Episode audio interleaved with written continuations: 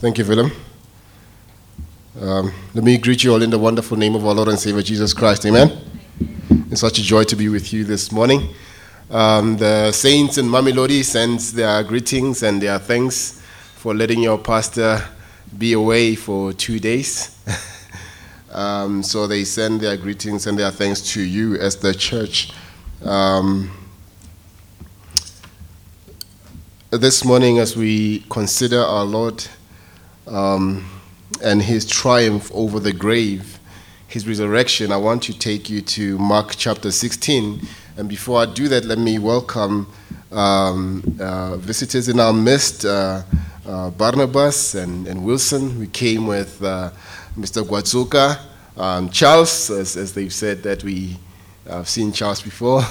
welcome, Charles. Um, and um, Herod and Evelyn. Um, Herod and Evelyn are members of um, uh, Baptist Church in Johannesburg, and it, uh, I believe it's a Sola 5 um, church, right? Um, so it's in the network of um, Sola 5 churches. Um, it's a, it's, a, it's, a, pleasure to see you guys and all of you uh, feel at home. Yeah, we have coffee and tea after church, so feel free to stay and interact with the people. Matthew and Mark chapter 16. I just want to focus on verse 7 of Mark chapter 16. Um, just a little text there, small, short um, text um, in verse 7. But just for the sake of context, I'll read from verses uh, 1 up until verse 8.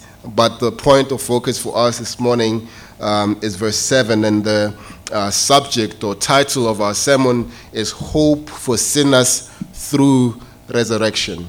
Hope for Sinners through resurrection. Let us read from God's word. I read from the ESV. This is God's word. Let us hear him. When the Sabbath was past, Mary Magdalene, Mary the mother of James, and Salome bought spices so that they might go and anoint him. Him is Jesus Christ.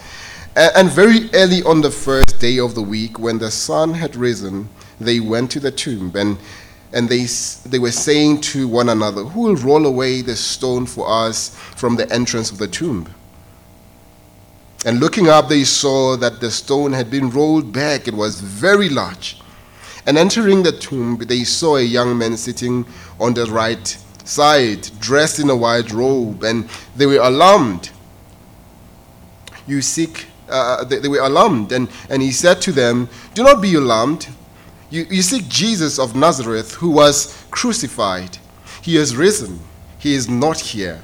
See the place where they laid him and the point of focus. But go tell his disciples and Peter that he is going before you to Galilee.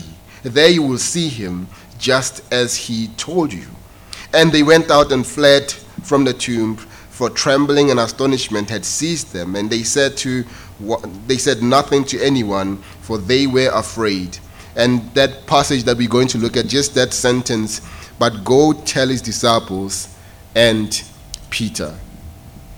Our text this morning is short. Let me let me let me pray and then we go into God's word. Our heavenly Father, Lord, we thank you. We thank you uh, for your word.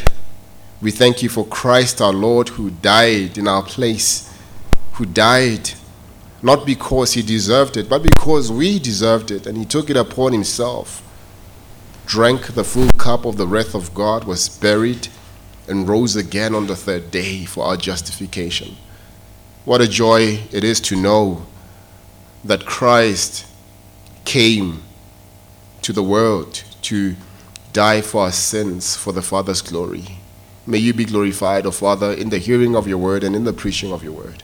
In Jesus' blessed name we pray. Amen.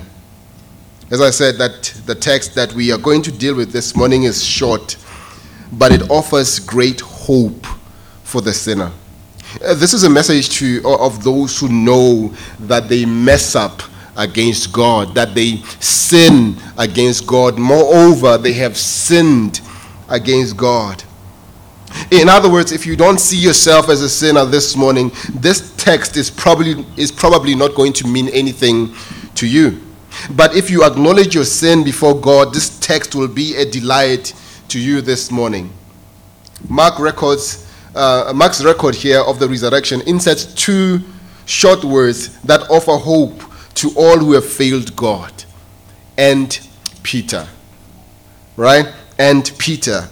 In verse 7, the angel at the empty tomb, at the empty tomb told the women, But go tell his disciples and Peter. Uh, why did the angel add and Peter? I'm sure that the risen Lord uh, uh, told him specifically to include those words. Uh, Peter, who has denied the Lord, Peter, who had boasted of his allegiance to Christ, but then he denied him three times. And Peter, uh, those words rang in Peter's ears as he heard the report from these women. You can be sure that the angel, uh, uh, uh, the angel said those words. Peter couldn't have forgotten the scene. The women had reported to the disciples the news of the resurrection. There was Peter. There he was, slumped in the corner, in gloom and depression. But when he heard the words, and Peter, he, he perked up.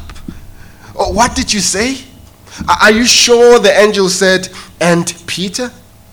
Tell me again, were, were those his exact words? Scholars affirm that Mark's gospel was written largely under Peter's influence. Mark was actually an amanuensis, and, and Peter was the one telling him what to write. And just imagine the, this picture as Mark has quill in hand, writing, go tell his disciples, reporting these events. And, and Peter is looking over his shoulder, saying, Don't forget to include and Peter.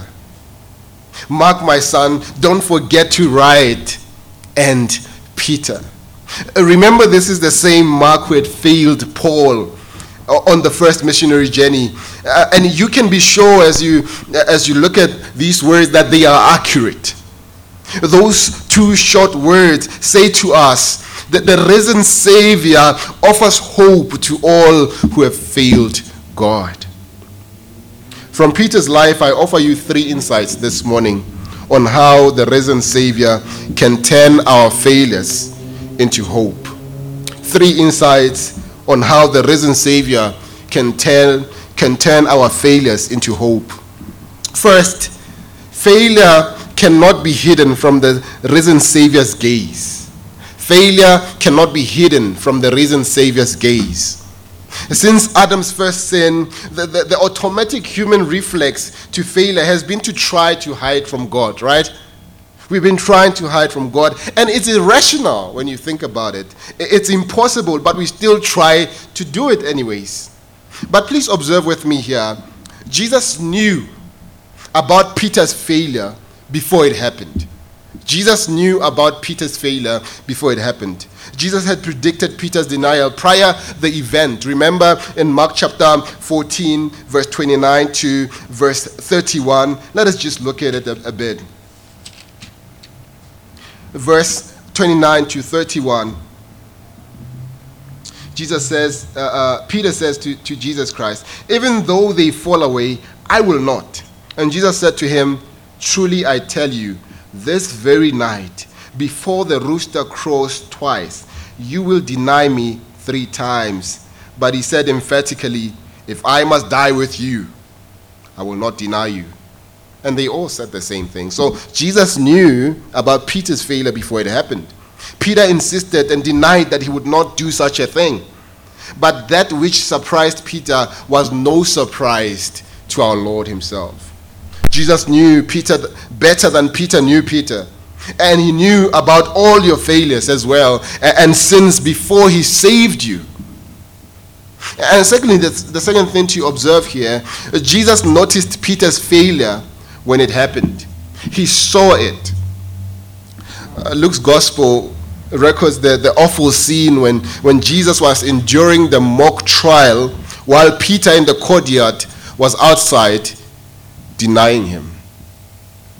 While Peter was still, while Peter was still speaking, a cock crowed. Then Luke adds the chilling words, and the Lord turned and looked at Peter. In Luke chapter 22, verse 61. The Lord turned and looked at Peter. Just imagine that scene. What a look it must have been. It communicated more than words could ever tell. Both love and, and reproof were bound up in that look. Peter went out and wept bitterly. I, I wonder if we would fall into sin if we knew that the Lord is always watching. Right? I wonder if we would foolishly uh, pursue sin if we knew that the Lord is always watching. And the third thing I want you to observe here in this passage is notice that Peter's failure, uh, notice that Jesus noticed Peter's failure after it happened. Uh, this is indicated in our text by the words, and Peter. The, the, the Lord didn't act as if Peter's failure had never happened. He didn't just brush it under the rug as we tend to do with sin. He acknowledged Peter's failure after the fact by those words, and Peter. We can't hide our failures from the risen Savior's gaze. He, he knows more about us than we know about ourselves. He knows every rotten thought we, we have before we think it. He knows every awful thing we say before we even say it. He knows how we will fail Him next week or, or next year. He knows our failures as we are committing them. He doesn't overlook them and he, he doesn't want us to also overlook them. He wants us to confess our sins and, and not cover them. The question this morning for you is Has the Lord ever reminded you that He is watching even when you are committing some sin? Do you think about that gaze of the omni, omniscient God, the God who is all seeing, who sees and knows everything? Do you think about that in that moment where you are passionately pursuing after sin? Even if we think that we get away with our sin at that moment, the Lord will not let us forget it later. He has ways of bringing it to our attention until we deal with it. So the words and Peter uh, tell us that, the fa- that failure cannot be hidden from the risen Savior's gaze. It, it cannot be hidden from the uh, Savior who knows all things, who, who sees all things. We are only fooling ourselves if we think that we can hide it. We need to turn from it and confess it to the Lord immediately. Uh, that is always the first step to recovery when we've failed. You may be thinking in your mind, the, the, the news that I cannot hide my failure from the risen Savior's gaze uh, doesn't fill me with much hope. Uh, how are you saying that we, we're finding hope in the, in the resurrection um, if, if, if, if the, the thought of that I cannot hide my failures from, from, from the Savior, how does it give me hope? But, but, but hold on for a minute. The words and Peter also show us here, secondly, that failure cannot separate us from the risen Savior's love. Failure cannot separate us from the risen Savior's love. I, I can say that because, uh, first of all, uh, Peter's failure was as bad as any failure can be. Uh, this, is not to, to, this is not to bring a critique against Peter. It, it just as easily could have been you and me. We, we, all, we, we all would have blown it uh, as, just as badly as, as we had, we had been if we had been in the same situation. If we were in Peter's shoes, we would have blown it as well. So I'm not criticizing Peter as if he was worse than we are. Uh, but it would be hard to convince, uh, to, to conceive of a way of, of blowing it worse than Peter did. He had spent three years almost constantly in the presence of Jesus Christ. He had heard Jesus teach, he had seen him perform miracles. He was in the inner circle of the twelve. He had been in the room when Jairus' daughter was raised from the dead. He had seen Jesus in his glory on the Mount of Transfiguration. And if Jesus ever needed comfort and support from human friends, it was during the dark night of Gethsemane and the events that followed. To make matters worse, Peter knew that the last words that Jesus had heard him speak were the words of denial through Christ's moment of need. It is an awful thing to live with the, the memory that your last words in the presence of a loved one were not what you wanted them to be. That you said some things that were disappointing and hurting, and they are gone. You have no way to fix it, you have no way to repair the damage that you have done with your words. It's an awful thing to think about. Peter spent a dark Saturday with the memory that the final words Jesus heard him speak were words of awful denial. By including Peter's example in Scripture, the Lord knows that there is hope for us. Even at our worst moments of failure, uh, some of you may know Christ as a Savior, but you have done something awful. You are ashamed to tell anyone. You feel as if you, you can never face the Lord or His people again. But those two words, and Peter. They, they show us that there is no failure that can separate us from the risen Savior's love. Can, there's nothing that can separate us from the love of God. Even though Peter's failure was as bad as any other failure. And secondly, we see here that Christ's love was greater than Peter's failure. Christ's love was greater than Peter's failure. You see, God's love is always greater than our failures. Note two things about our Lord's love to Peter that apply to us. First, Christ's love sent him to the cross to secure forgiveness for our sins. His love sent him to the cross to secure forgiveness for our sins. Think about John 3, verse 16, right? It declares that for God uh, uh, so loved the world that he gave his only begotten Son, that whoever believes in him should not perish, should not die, but have eternal life we must understand that God's great love alone is not enough to forgive our sin. See, to forgive sin and at the same time maintain his justice, the penalty for our sin had to be paid. Uh, Peter's for, uh, forgiveness, as well as ours, is free to us, right? But it is costly to God. It is costly to God. His Son had to die on the cross so that you and I be reconciled to God.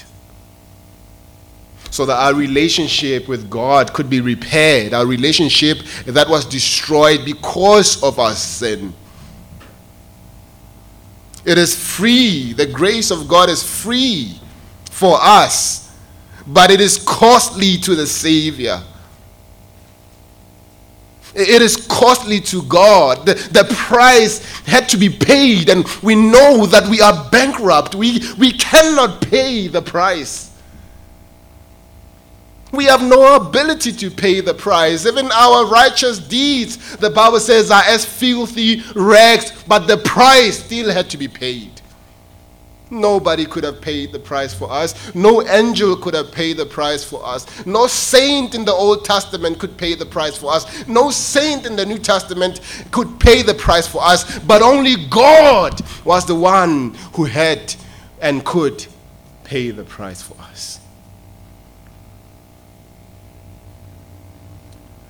To experience God's love and, and forgiveness, you must turn from your sin and put your trust in what Christ has done for you on the cross.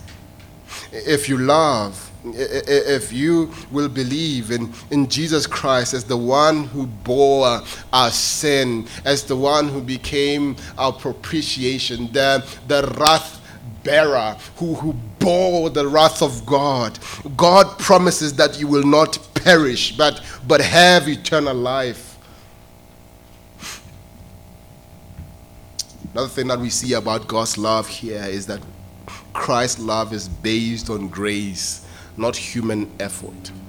It is based on grace, not human effort. The Lord did not say, Peter, you blew it very badly. We are going to work out a system of penance where, where, where you can work off your sin over time. If you really try hard and, and get it together, maybe I'll take you back. You see, God's grace does not operate that way. Penance is not a biblical concept, grace is. God's grace is unmerited favor. That means you cannot do anything to deserve it. You cannot earn it by good deeds. You cannot get more of it by extra effort. You cannot qualify for it by making promises for the future if you do anything to merit it, if you do anything to earn it, then it's something God owes you, not grace. The only proper response to grace is to receive it. Our human pride grates against that idea of grace. We, we like to think that we got, uh, we, we, we, got on, we got on God, God's side God's good side uh, because he saw something worthwhile in us. Right? If God accepts us according to merit, then we can feel that we are just a notch above others who aren't in the club. But grace humbles us. Grace punches the jaw of pride. Grace humbles us and shows us that we had nothing to offer in the sight of God. Because the only way we can receive it is when we realize that we don't deserve it. We've seen first that our sin and failure cannot be hidden from the, from the Savior's gaze. And secondly, we've seen that our sin and failure cannot separate us from the Savior's love. And finally, and thirdly, failure does not exclude us from the risen Savior's service. Failure does not exclude us from the risen Savior's service. A system based on, on human merit would, would have to be, would have been removed would have removed Peter from being an apostle, or it, at least would have demoted him from the lowest step of the apostolic ladder. But God often takes those who have failed the worst and makes them trophies of grace for all to see. It was Peter who preached on the day of Pentecost when 3,000 were saved and the church was founded. Two observations to make here on how God uses our failures in His service. First, God uses our failures to teach us. He uses our failures to teach us. A story is told about a promising junior executive at IBM who was involved in a risky venture and lost about $10 million for the company. When, when IBM's founder, uh, Tom Watson Sr., called the nervous executive into his office, the young man blurted out when he got to the office, I, I guess you want my resignation. Watson replied, You can't be serious. We've just spent $10 million educating you. the, the, the, scriptures are abundantly clear that Peter's education through failure was not wasted. Uh, one reason he failed was, was his pride, first of all. Right? It was his pride. He, he said to the Lord, uh, where we read Mark chapter 14, verse 29, even though all may fall, yet I will not. But later years he wrote in, in 1 Peter chapter 5, verse 5, clothe yourselves with humility toward one another. He, he learned through his failures.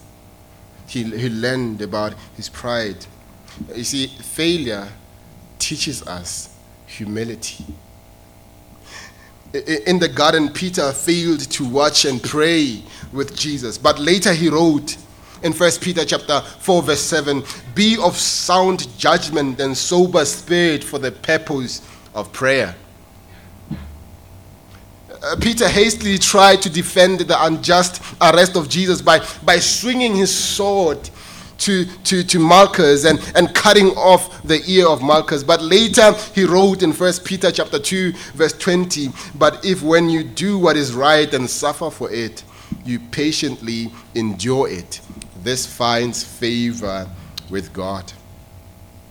Peter got, uh, got caught uh, off guard and denied the Lord in front of a servant girl. But later he wrote in 1 Peter chapter 3, verse 15, always be ready to make a defense to any, everyone who asks you to give an account for the hope that is in you. Peter learned through his failure. When I say that there is hope for those who have failed, I'm not implying that we should abuse God's grace by not turning from our sin. Grace doesn't mean that we discard the need for holiness or the God given standards of Christian leadership. But God often uses our failures to, to teach us so that we, we grow in obedience to Him if, if, like Peter, we learn from our failures, then the Lord will use us in serving Him. Now, let me conclude. I don't want to spend so much time here. The good news is that the risen Savior offers eternal life and, and forgiveness of sins to you, no matter how badly you have failed God. Uh, but you must personally receive His offer of love by faith. Uh, Peter might argue with Paul about who was the biggest sinner. Remember, Paul called himself the chief of sinners? Uh, probably they were sitting down on a table across each other and they talking about who is the biggest sinner. They might argue the whole day and the whole week about that, but neither of them would argue about how wonderful God's amazing grace is towards those who failed that they, they would recognize immediately. They recognize immediately that God's grace for sinners like you and me, sinners who have failed God multiple times, is amazing.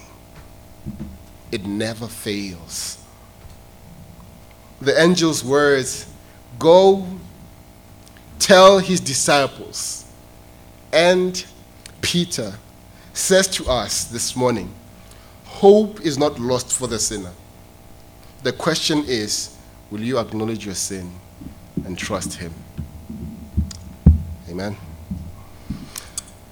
Our Father and Lord, we thank you for your grace that was displayed most clearly in Christ. The grace that in the midst of our failures, you still love us. You call us to yourself to repent of sin, to trust in our Lord and Savior Jesus Christ. That when we think about our risen Christ and his message to Peter, who had failed him, go tell his disciples and Peter, we find that we have hope in you. May you be blessed, O God, as we heard your word. May you draw our hearts to yourself. In Jesus' blessed name we pray. Amen.